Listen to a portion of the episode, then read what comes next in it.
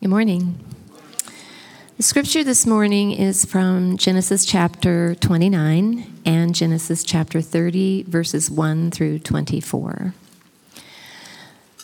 Then Jacob went on his journey and came to the land of the people of the east. As he looked, he saw a well in the field, and behold, three flocks of sheep lying beside it. For out of that well the flocks were watered. The stone on the well's mouth was large, and when all the flocks were gathered there, the shepherds would roll the stone from the mouth of the well and water the sheep, and put the stone back in its place over the mouth of the well. Jacob said to them, My brothers, where do you come from? They said, We are from Haran. He said to them, Do you know Laban, the son of Nahor? They said, We know him. He said to them, is it well with him? They said, It is well. And see, Rachel his daughter is coming with the sheep. He said, Behold, it is still high day. It is not time for the livestock to be gathered together. Water the sheep and go, pasture them. But they said, We cannot until all the flocks are gathered together and the stone is rolled from the mouth of the well. Then we water the sheep. While he was still speaking with them, Rachel came with her father's sheep, for she was a shepherdess. Now, as soon as Jacob saw Rachel, the daughter of Laban, his mother's brother, and the sheep of Laban, his mother's brother, Jacob came near and rolled the stone from the well's mouth and watered the flock of Laban, his mother's brother. Then Jacob kissed Rachel and wept aloud. And Jacob told Rachel that he was her father's kinsman and that he was Rebekah's son. And she ran and told her father. As soon as Laban heard the news about Jacob, his sister's son, he ran to meet him and embraced him and kissed him and brought him to his house. Jacob told Laban all these things, and Laban said to him, Surely you are my bone and my flesh and he stayed with him a month. Then Laban said to Jacob, Because you are my kinsman, should you therefore serve me for nothing? Tell me, what shall your wages be? Now Laban had two daughters. The name of the older was Leah, and the name of the younger was Rachel. Leah's eyes were weak, but Rachel was beautiful in form and appearance. Jacob loved Rachel and he said, I will serve you seven years for your younger daughter Rachel. Laban said, It is better that I give her to you than I should give her to any other man. Stay with me. So Jacob served seven years for Rachel, and they seemed to him but a few days because of the love he had for her. Then Jacob said to Laban, Give me my wife, that I may go into her, for my time is completed. So Laban gathered together all the people of the place and made a feast. But in the evening he took his daughter Leah and brought her to Jacob, and he went into her. Laban gave his female servant Zilpah to his daughter Leah to be her servant. And in the morning, behold, it was Leah. And Jacob said to Laban, what is this you have done to me? Did I not serve with you for Rachel? Why then have you deceived me?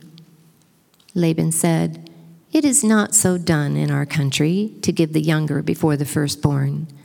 Complete the week of this one, and we will give you the other also in return for serving me another seven years. Jacob did so and completed her week. Then Laban gave him his daughter Rachel to be his wife. Laban gave his female servant Bilhah to his daughter Rachel to be her servant. So Jacob went in to Rachel also, and he loved Rachel more than Leah, and served Laban another seven years.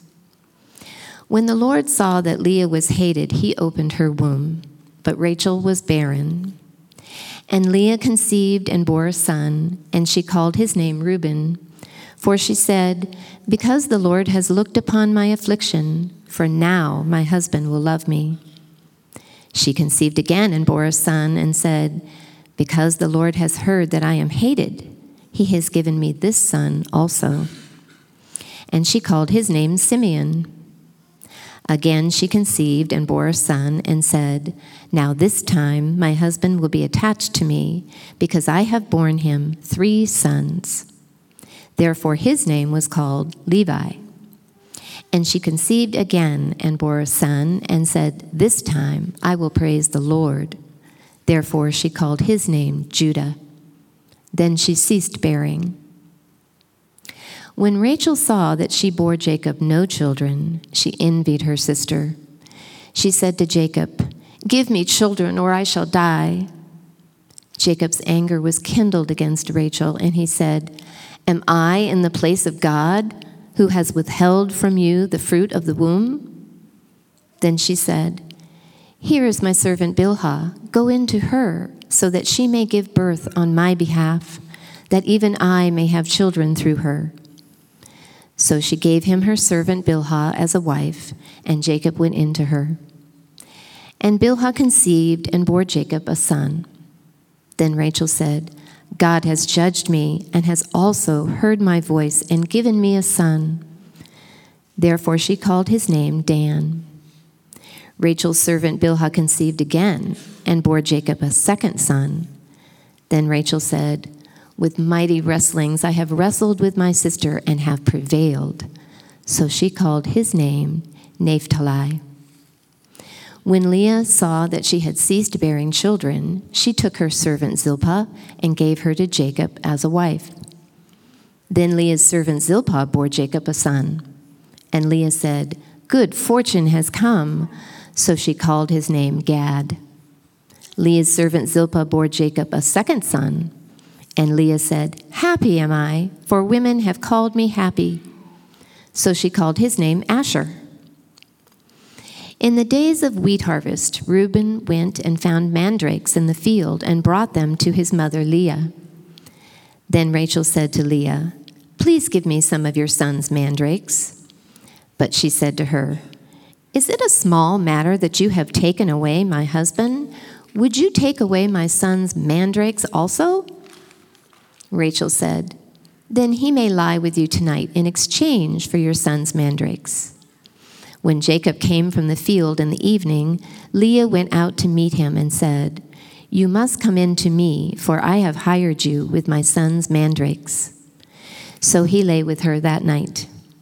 And God listened to Leah, and she conceived and bore Jacob a fifth son. Leah said, God has given me my wages because I gave my servant to my husband. So she called his name Issachar. And Leah conceived again, and she bore Jacob a sixth son. Then Leah said, God has endowed me with a good endowment. Now my husband will honor me because I have borne him six sons. So she called his name Zebulun. Afterward, she bore a daughter and called her name Dinah. Then God remembered Rachel, and God listened to her and opened her womb. She conceived and bore a son and said, God has taken away my reproach. And she called his name Joseph, saying, May the Lord add to me another son. Hear the word of the Lord today. I won't ask how many of you were out and about on Wednesday night. Uh, but suffice it to say, the surrounding neighborhoods were overrun with children. I had a meeting that night, and folks were coming over to our house, and everybody walked in the door kept saying, I almost hit a kid in all black. And the children, surprise, surprise, were for the most part pretending to be someone that they are not. It's kind of what you do on Halloween. So you had four year olds pretending to be Iron Man, you had seven year olds pretending to be Wonder Woman, uh, you had nine year olds pretending to be stormtroopers, Halloween sugar high, here we come. I, I, heard from someone that, don't ask me how they do these studies, but it's like over a thousand calories per kid get consumed that night. I, I would argue that for the most part, pretending to be someone you're not is innocent, it's fun, it's harmless. Nobody's to get hurt, hopefully, because little girl dressed up as Wonder Woman. But I would remind you or inform you, in case this is a new thought, that not all acts of pretense can be commended. Not every act of make believe merits your approval because there are some acts of make believe, of pre- pretending, that actually end in sin and death. What do I, what do I mean by that? Well, do you realize, friend, that the very entrance of evil into God's good and perfect world came about as the result of someone pretending to be something they are not? What did, what did the first man and woman pretend to be? They pretended to be God. Think about it. How, how did the serpent convince them to sin? To reject God's authority and, and eat the forbidden fruit? Well, he sealed the deal in Genesis 3 5. Listen, he said to Adam and Eve, When you eat of it, your eyes will be opened and you will be what? Like God. We've, we've been playing this same fatal game ever since. I mean, think about it. Why, why do we manipulate our friends to compel them to do what we want? Why, why do we yell at our kids when they violate the laws of our kingdom? Why, why do we respond to the threat of suffering by trying to control our lives and plan for every contingency instead of entrusting our lives to the one who gives us every breath we ever take? Well, there's a reason we do that. It's because, if we're honest, we're pretending to be God. We love to play God. Every one of us not just on Halloween. And that, I'm convinced, is why we need this passage. Stay with me. because we love to play God, we need this passage. Why? Well, remember the context here, okay? So, God has just finished making some incredible promises to this guy named Jacob in Genesis chapter 28. What did he say to Jacob at Bethel? Jacob, check this out. I'm going to give you all the land you can see. I'm going to give you offspring, kids, descendants, more than you can number. I'm going to channel nothing less than all of God's divine blessings to the entire world through your offspring, pal. That's what God promised him. Genesis 28 15 was was just the crowning touch. Listen, behold, God said to Jacob, I'm with you, and I will keep you wherever you go, and I will bring you back to this land, for I will not leave you until I have done what I have promised you. If God appeared to you and said that kind of thing to you, how would you respond? What did Jacob and his family members all proceed to do? in Genesis 29 and 30. What did they do? Every one of them tried to secure God's blessing, especially the offspring blessing, right?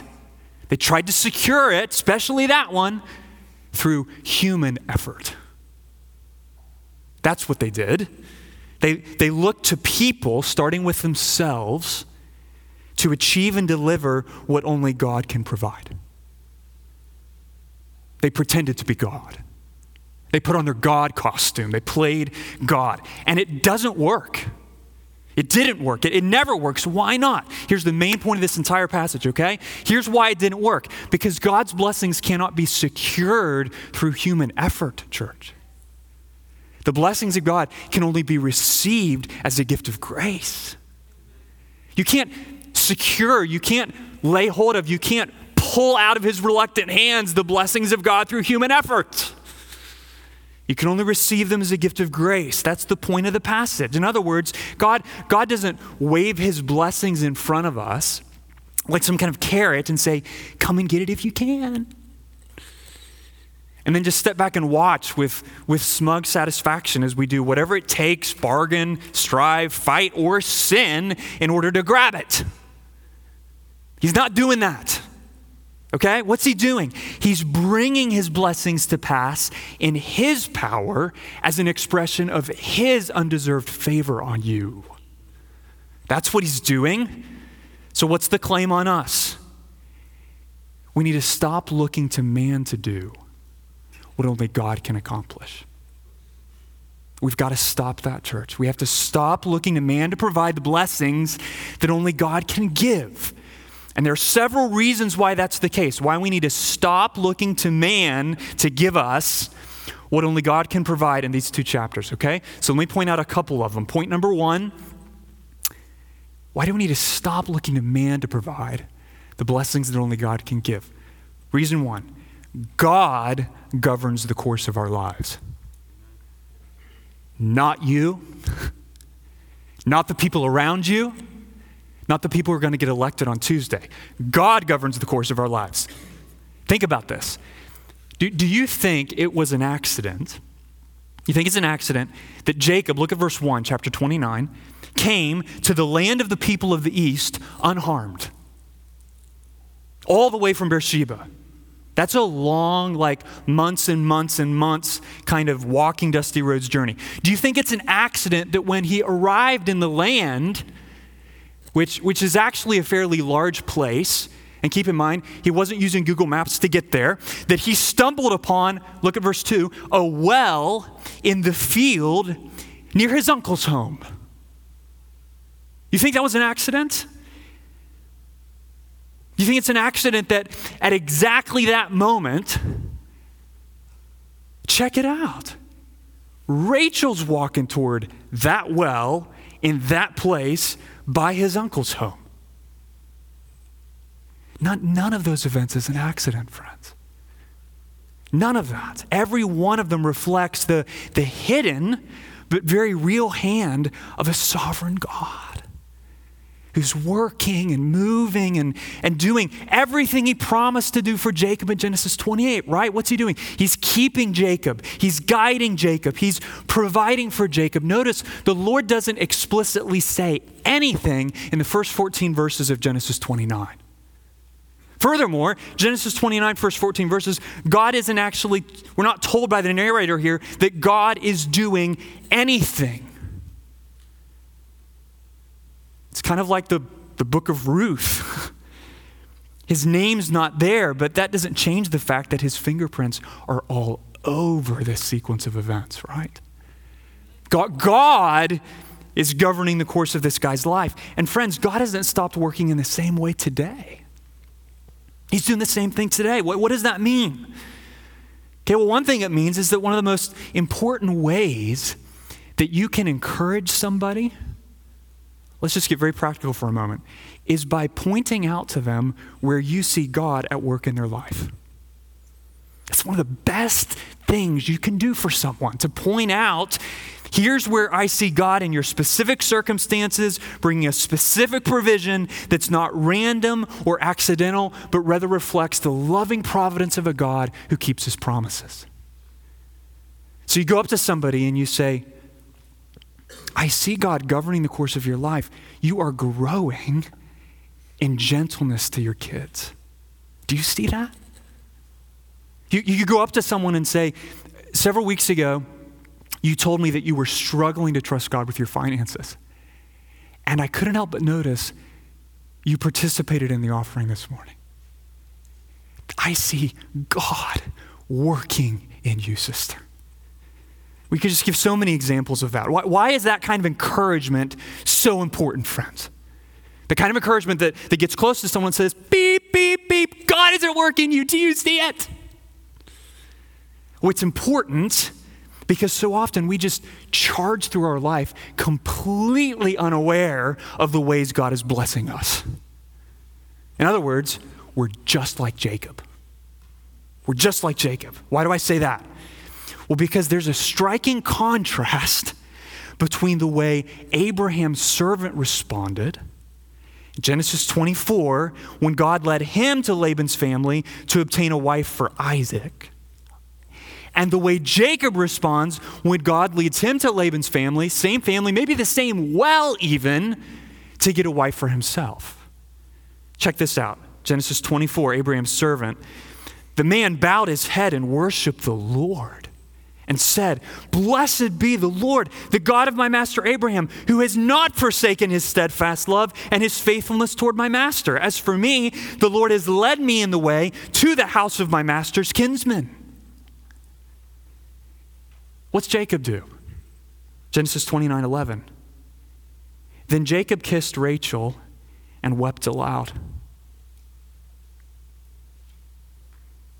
What's the difference? Do, do some comparison contrast here, okay? Both experience God's good providence, right? They showed up at the right well at the right time with the right girl walking toward them. That's crazy. That's God governing the course of events. Both of them are filled with emotion. But, notice this any expression of gratitude toward the Lord is distinctly absent from Jacob's response. Why is that? Well, I would argue it's because Jacob still thinks of God's blessings as something he secures through his own strength, his own willpower. And you can see that in the way he responds when he sees Rachel approaching the well. okay? So again, when, when Abraham's servant, decades earlier, approaches the well and sees Rebecca walking toward him, what does he do? He, he expresses his complete and total dependence on the Lord by crying out to God for wisdom and guidance. What does Jacob do? Look at verse 10, chapter 29. Now, as soon as Jacob saw Rachel, the daughter of Laban, his mother's brother, and the sheep of Laban, his mother's brother, Jacob came near and rolled the stone from the mouth of the well. Why do you think Genesis goes into so much detail about how the shepherds had to wait till there were at least three or four of them, if not more, together in order to move the stone? Translation It is a ridiculously big stone. That's not fluff. So, to put it rather bluntly, the girl walks up, and instead of saying, Lord, is this the one? Jacob shows off his guns which I don't have. but Jacob did, okay? So, so instead of expressing his dependence on the Lord, or giving thanks to the Lord, or waiting on the Lord, Jacob tries to secure God's blessing through his own willpower. Literally. You don't have to work hard to see this, okay? And, and I would argue, church, this is so easy to do. Even if you don't have guns, okay? Providing for your family is a good thing, right? So, what do we do? We charge ahead and we keep putting in 80 hours at work, ignoring the priority of discipling our kids and loving our neighbors. We do that. Getting an A, those of you who are in class, is a good thing, right? Right? So, what do we do? We charge ahead with 24 7 studying and justify our failure to be a good friend, that takes time, and our failure to study God's word, that too takes time, because we're trying to get an A. having a husband or a wife, if you're married, who fears the Lord, loves God, practices spiritual disciplines, takes care of themselves, doesn't overeat, good things Yes, absolutely. So, what do we do? We charge ahead and we nag and berate and elbow and remind them until we manipulate them into submission. What, what, what's the problem with every one of those scenarios? What's going wrong with every one of those? What we're seeking is good, right? Those are good things, but instead of humbly depending on God to bring his blessings to pass, we're striving to make it happen on our own. That's what we're doing. And, and the fallout from that approach is inevitable spiritually, emotionally, physically, and, and that has been the whole pattern of Jacob's life, right? So, what did he try to do? He tried to secure God's blessing through his own effort when he manipulated his older brother Esau into giving him his birthright. What did he do after that? Well, didn't stop there. He deceived his dad and his brother with help of his mom when he tricked Isaac, his dad, into blessing him before he died instead of blessing his older brother Esau. What's the theme? Jacob is all about securing God's blessings through me, my own strength. And I think that after his encounter with God at Bethel, in Genesis 28, his pride, because that's what it is, right? His pride is less obvious. God's beginning to humble him, but, but self reliance is still his go to option.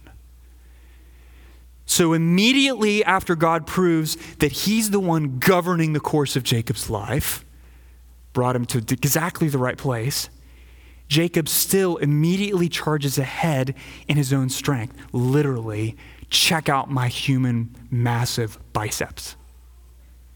It's what he's doing. He's proud. He's bought the lie that Jacob governs the course of Jacob's life. Instead of remembering it's God who governs the course of our lives. So, what does God do? What does God do? It's amazing to me. He uses a Jacob, another liar, another deceiver, to humble Jacob by giving the guy a taste of his own medicine. That's what he does. Why?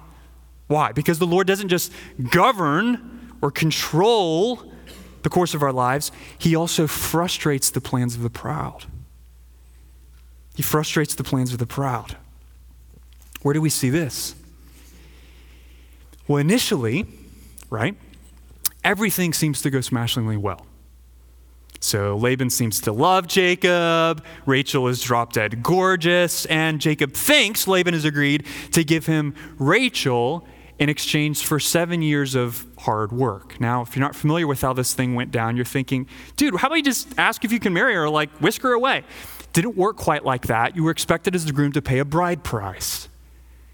And you need to know that seven years was a really, really, really high bride price. It wasn't what Laban requested, it's what Jacob recommended. I'll do this. A far lower sum would have been culturally acceptable. And that seven year offer shows just how badly Jacob wants Rachel and how much he wants to make sure I'm going to do whatever I can. I'm going to go three extra miles to make sure I get what I want and bring God's blessing to pass. So Laban seems to agree to the deal. And seven years go by. Look at verse 20. I love this. Yet they seemed to Jacob but a few days because of the love he had for her. But then, of course, the night of the wedding arrives. And Laban chooses in that moment to do the unthinkable. So he, he brings Rachel's older sister Leah in the dark of the tent after Jacob has no doubt had probably one too many festive beverages. and Jacob sleeps with her, not Rachel. And then in the morning, look at verse 25, he says these words Behold, it was Leah. Jacob said to Laban, What is this you have done to me? Did I not serve with you for Rachel? Why then have you deceived me? And Laban said, It is not so done in our country. Oh, man. That's not just information. To give the younger before the firstborn. Lay aside Laban and Leah's dishonesty for a moment. Okay? If there was ever an example of poetic justice, this is it. What's the implied critique in Laban's retort? I don't know about your country, Jacob, but in our country, the younger doesn't get to take precedence over the firstborn. You just, just picture him staggering. You realize that's exactly what Jacob has been trying to do his entire adult life. He's, he's been striving to secure God's blessing in his own strength by gaining superiority over his firstborn brother Esau. Now, had, had God chosen Esau before the brothers were even born to be submitted to Jacob's authority? Had he elected Jacob over Esau? Yes. Okay? Did that justify Jacob's deceitful manipulation and dishonesty? Absolutely not. What should Jacob have done? He should have trusted God to bring his birth oracle to pass, right? After all, what's point number one? God governs the course of our lives. Okay, the one who brought Jacob to Laban's house, but, but Jacob's continued striving proves that he has yet to humbly recognize the Lord as the gracious source of every blessing. And finally, he came face to face with the consequences of his sin. The deceiver was deceived. There's a warning in there for us, church. And it's this the loving providence of God, the fact that it is God who governs the course of our lives, does not undo the real consequences of our sin. It doesn't undo that, it doesn't backspace that. Listen to me. Does God offer us complete and total cleansing from the guilt of all our sin through the shed blood of Jesus Christ? Yes. When God cleanses our sin and forgives our sin, does, does He remove the shame of our sin such that our identity, the fundamental answer to the who am I question, is no longer defined by your sin, Christian? Yes. When our identity is no longer defined by sin, and God loves and welcomes us not because of what we do, but because of what Christ has done, does that take away the painful consequences of our continued sin? No. Proverbs 3, verse 11. My son, my son, do not despise the Lord's discipline or be weary of his reproof, for the Lord reproves him whom he loves. As a father, the son in whom he delights, Hebrews 12:10, for they, the fathers, disciplined us for a short time, as it seemed best to them, but the Father disciplines us for our good, that we may share his holiness. What, what Laban did was terribly wrong. Right? And, and Leah is not exactly commended for her character by her presumed compliance with this scheme. But, but listen to this their actions are not the main storyline here. Okay, the main storyline is the discipline of God, the justice of God. Because for the first time in Jacob's life, his, his carefully laid plans, they just dissolved like sand between his fingers. He's, he's confronted with the futility of his own wisdom and understanding.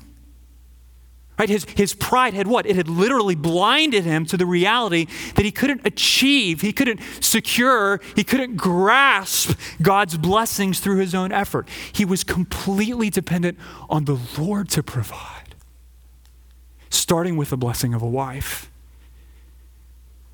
And the Lord was merciful to Jacob, right? He, he gave him Rachel, but it came at a cost. Another seven years of, of hard labor and decades of turmoil in, in his family. And that turmoil, that conflict, we just get a little glimpse of it in chapter 30. That would prove to be a lifelong reminder to the proud man that God is not mocked. Galatians 6 7. Do not be deceived. God is not mocked. For whatever one sows, that will he also reap. The Lord loved Jacob enough to confront him with the futility of his own strength and striving. And when God does that, friends, because he's, in case you didn't know this, he's still doing that today, it hurts. It really hurts. It, it hurts to be humbled. So, how do we respond?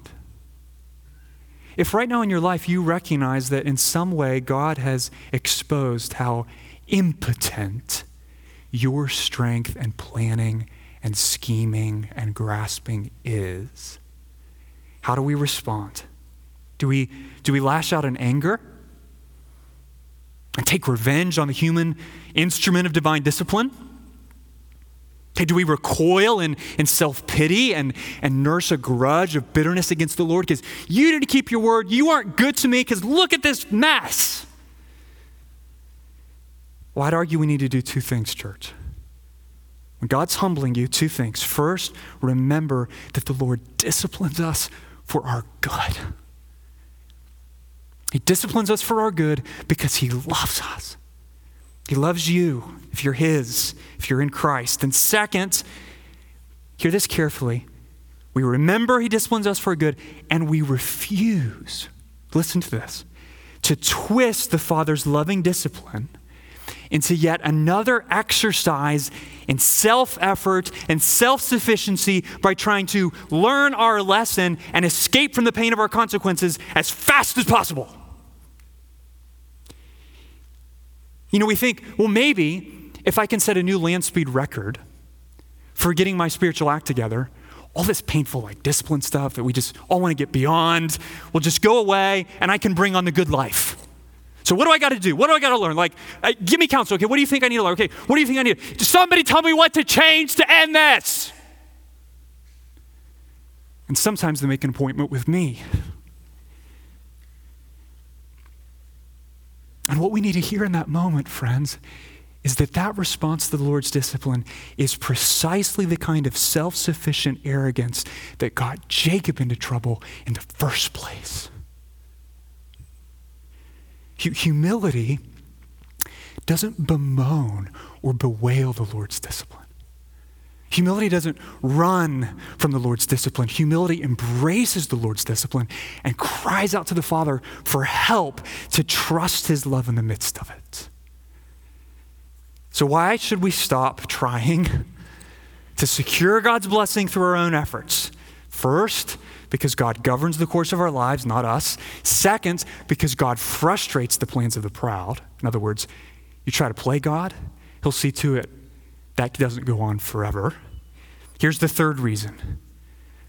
Why do we need to stop looking to man to give us, including ourselves, what only God can? Reason three, because God delivers his blessing through our weaknesses. He governs the course of our lives, he humbles, he frustrates, he opposes the plans of the proud, and best of all, he delivers his blessing through our weaknesses. So if you thought that the mess in Isaac's family from previous chapters was bad, Jacob's family takes this like sordid tale, God's people are in a pile of mud to a whole new level. Look at chapter 29, verse 30. And Jacob loved Rachel more than Leah. I bet. By the way, there are, there's not one harmonious example of polygamy in the entire Bible. Okay? Not one. And it may have been the social custom of the day, but it was never God's plan. Why? Because God's plan from the beginning of creation, go back and read Genesis 2 this afternoon if you need to, is what? One man with one woman united in the covenant of marriage for life.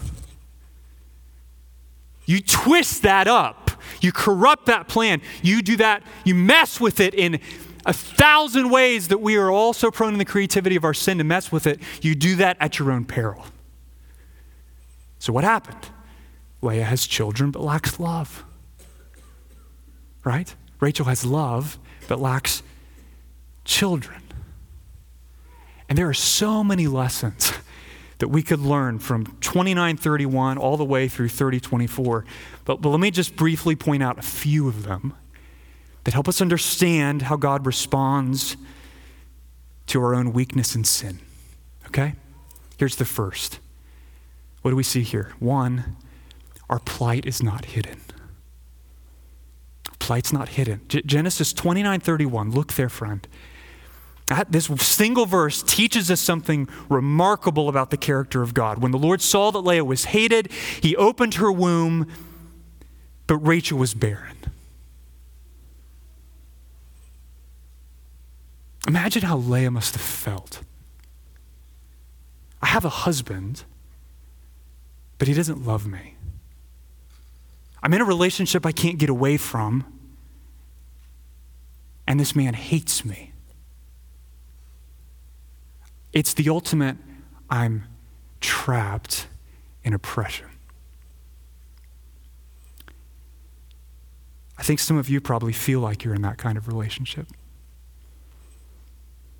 It might be a spouse, might be a coworker, it, it might, might be a, a family member, somebody that, that you want to love and so wish they loved you. And everything about the relationship says they, they should love you. You're, you're trying to honor them, you're trying to serve them, you're trying to bless them. But, but no matter how long or how much you do that, it's just animosity back at you and oppression back at you. That was Leah's experience with Jacob. So, how did the Lord respond? What did he do? He chose what is weak in the eyes of the world to shame the wise. He, he opened Leah's womb, right? And made her exceedingly fruitful. He brought blessing in the midst of suffering. But don't miss, look back at verse 31, why the Lord did that. It's not just that He opened a room, He opened it for a reason. What's the reason? The Lord saw her. The Lord saw her. In other words, Leah wasn't just a divine data point. Hello, Leah, you are a human being, 6,493,736,001. No, he saw her, and he specifically saw, the Lord saw that the Leah was hated. So her husband's eyes were closed to her pain. Her sister's eyes were closed to her pain. Whose eyes were fully open to her pain? God's eyes. Friend, if you're the Lord's, if you're in Christ, you are never alone in your suffering. You're never alone.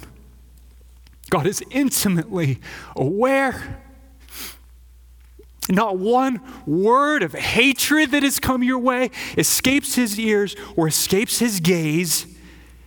And he is moved and affected by the oppression you are experiencing. How do I say that? How do I dare say that to you when you think, if that was true, how come he's not intervening right now, Williams? Well, I say that to you because of Psalm 10, verse 10. Speaking of sinful men, the helpless are crushed, sink down and fall by his might. The wicked, he says in his heart, God has forgotten. He's hidden his face. He will never see it. But you do see. You see? He sees, friend. For you, God, you note mischief and vexation, that you may take it into your hands. To you, the helpless commits himself. You have been the helper of the fatherless. Do, do you realize? That the Lord didn't just respond to Leah's oppression by saying, Here's how I'm going to humble the pride. Here's how I'm going to reverse the logic and wisdom of the world. I'm going to choose what is despised. I'm going to give her children. You realize he didn't just give her children. You know what kind of children he gave her? He gave her Levi and Judah. What's that about? Levi's the priestly tribe, Judah's the kingly tribe. And it's to the line of Judah that Jesus himself was born. Okay? That's been God's MO from the beginning, friends. We look at Leah, maybe you look at yourself, and you think, what good can come from a despised wife?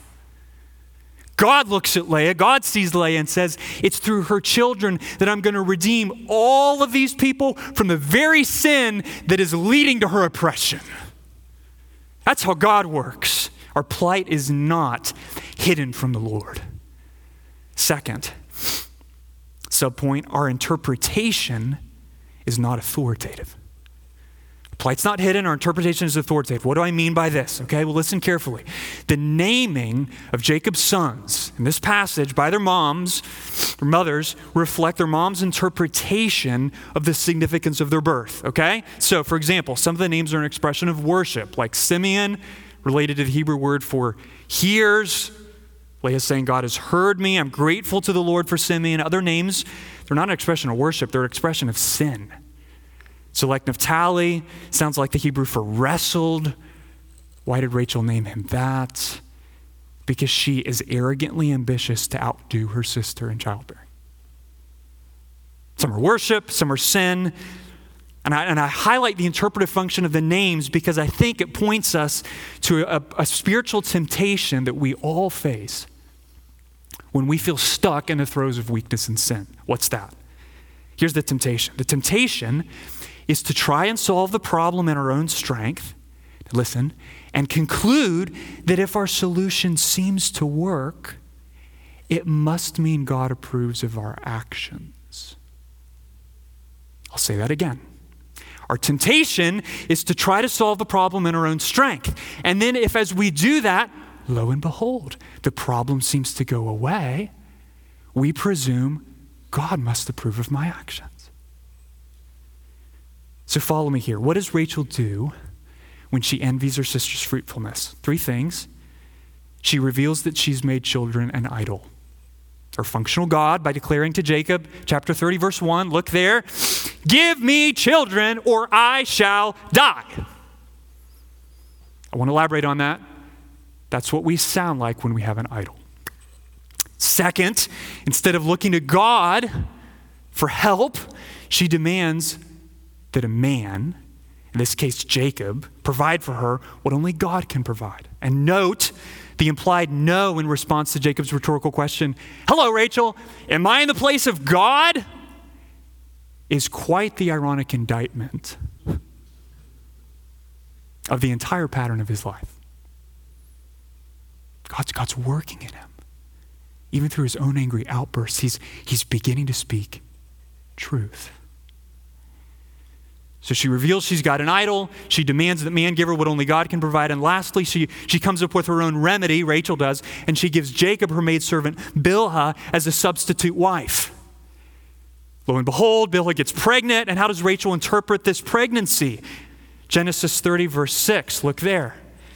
Then Rachel said, God has judged me and has also heard my voice and given me a son.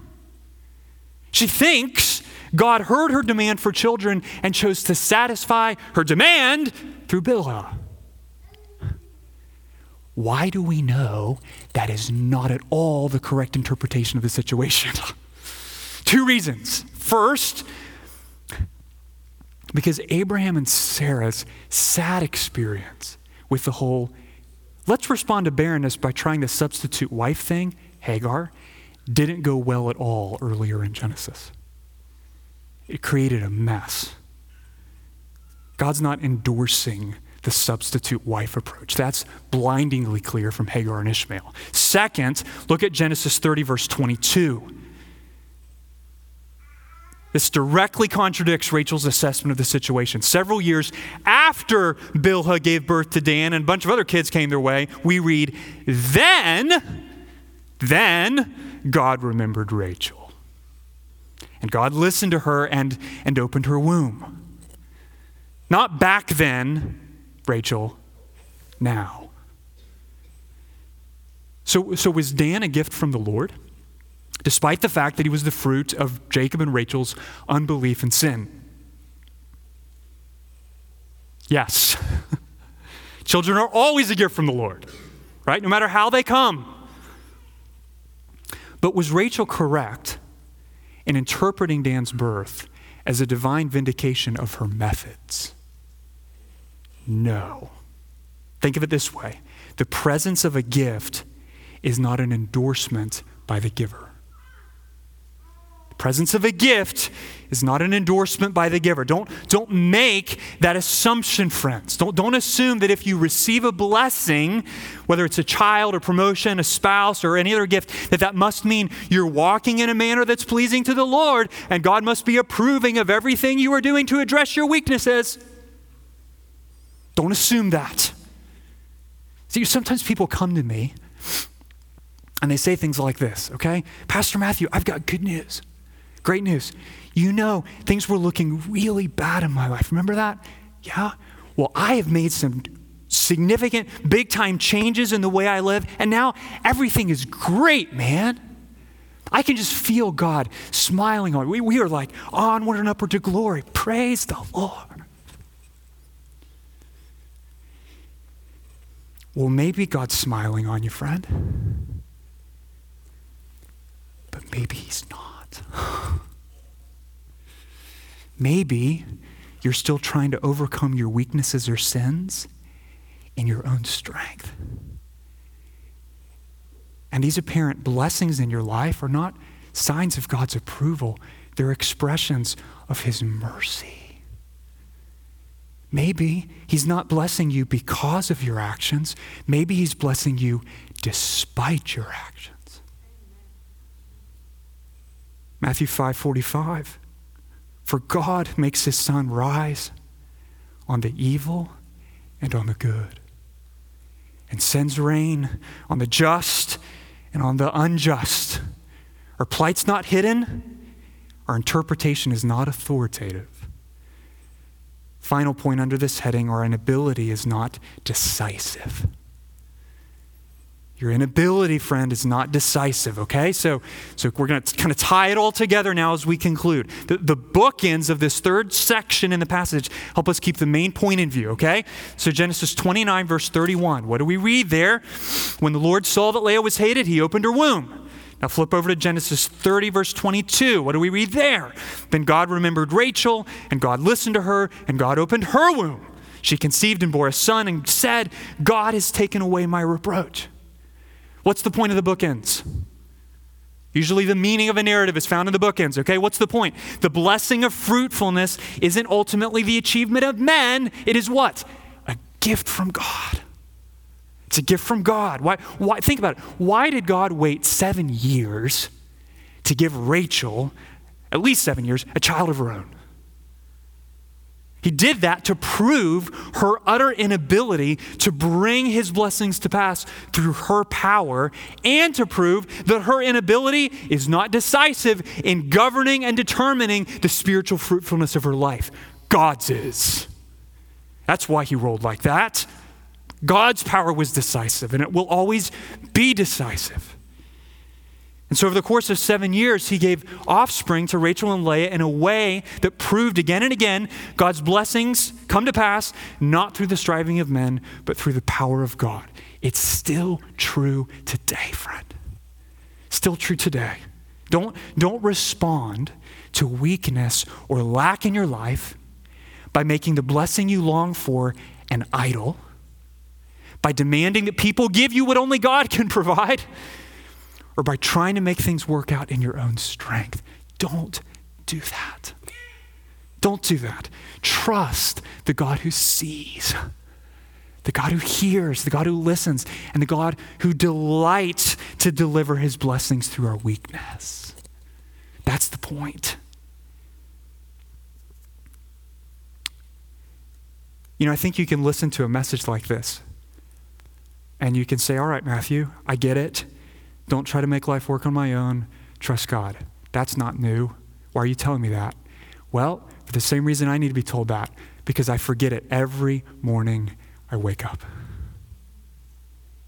Our faith's not perfect, at least not in this life. Our, our, our trust in God will always be mixed with self sufficient striving. So, to whatever degree you feel that, to whatever degree you're like me and you're tempted to lose heart, take heart. Why? Why? Because God didn't listen and provide for these women because their faith was perfect. Right? Leah, Rachel, they were still striving. They were still fighting. I mean, even even Leah's decision to name her fifth son Issachar, which sounds like what? The Hebrew word for wages, reveals an entirely works based understanding of how things roll between her and God. There's no grace in that. She doesn't even completely understand grace, yet the Lord still blessed her the Lord still had mercy on her. Even when, as He gives another blessing, they use God's blessings to exalt themselves and sow discord in their family. The Lord just keeps right on, faithfully fulfilling all the promises that He made to Jacob back in chapter 28.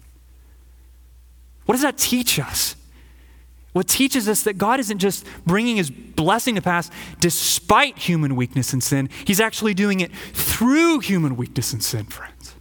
That's how he rolls.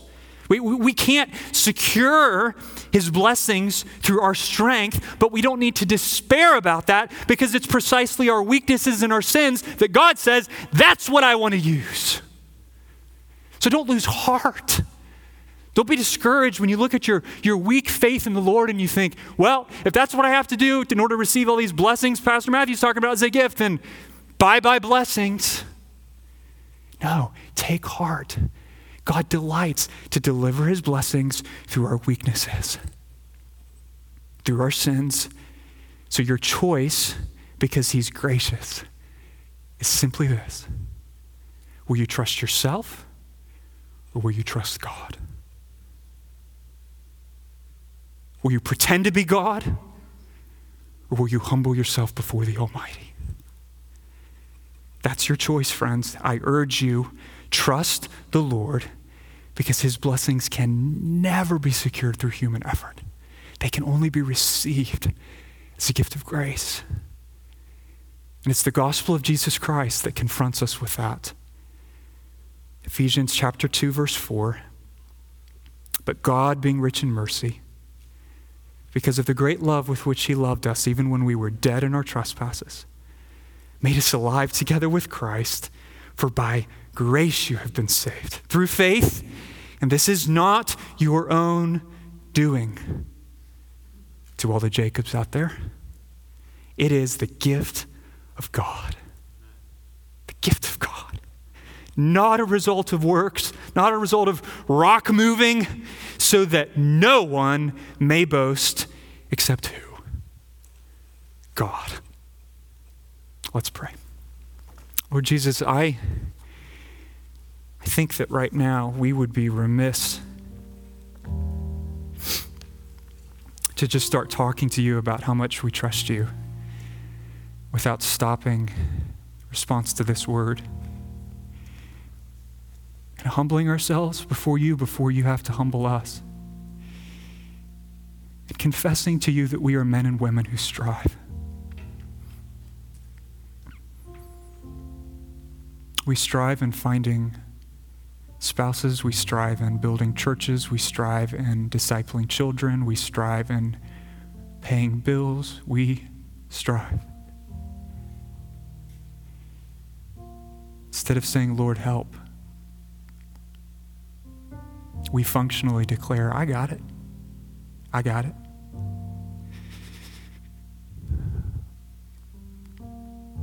Thank you for good words that just expose the reality that we so don't. we so don't got it. We're a mess.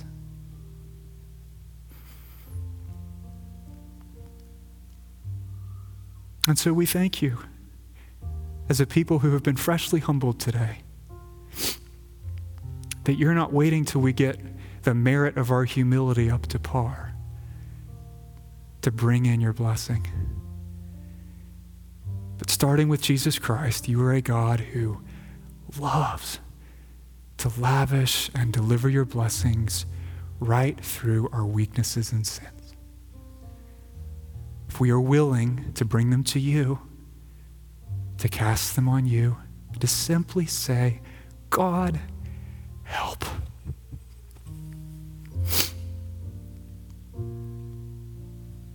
We repent as your people right now of our Jacobness. And we pray that your Holy Spirit would work in us a new dependence and trust that takes our cue from a crucified Savior who proves for the ages that God gives grace to the humble. Help us to cast our cares on you right now, even as we, we sing this final chorus as a prayer to you. Amen.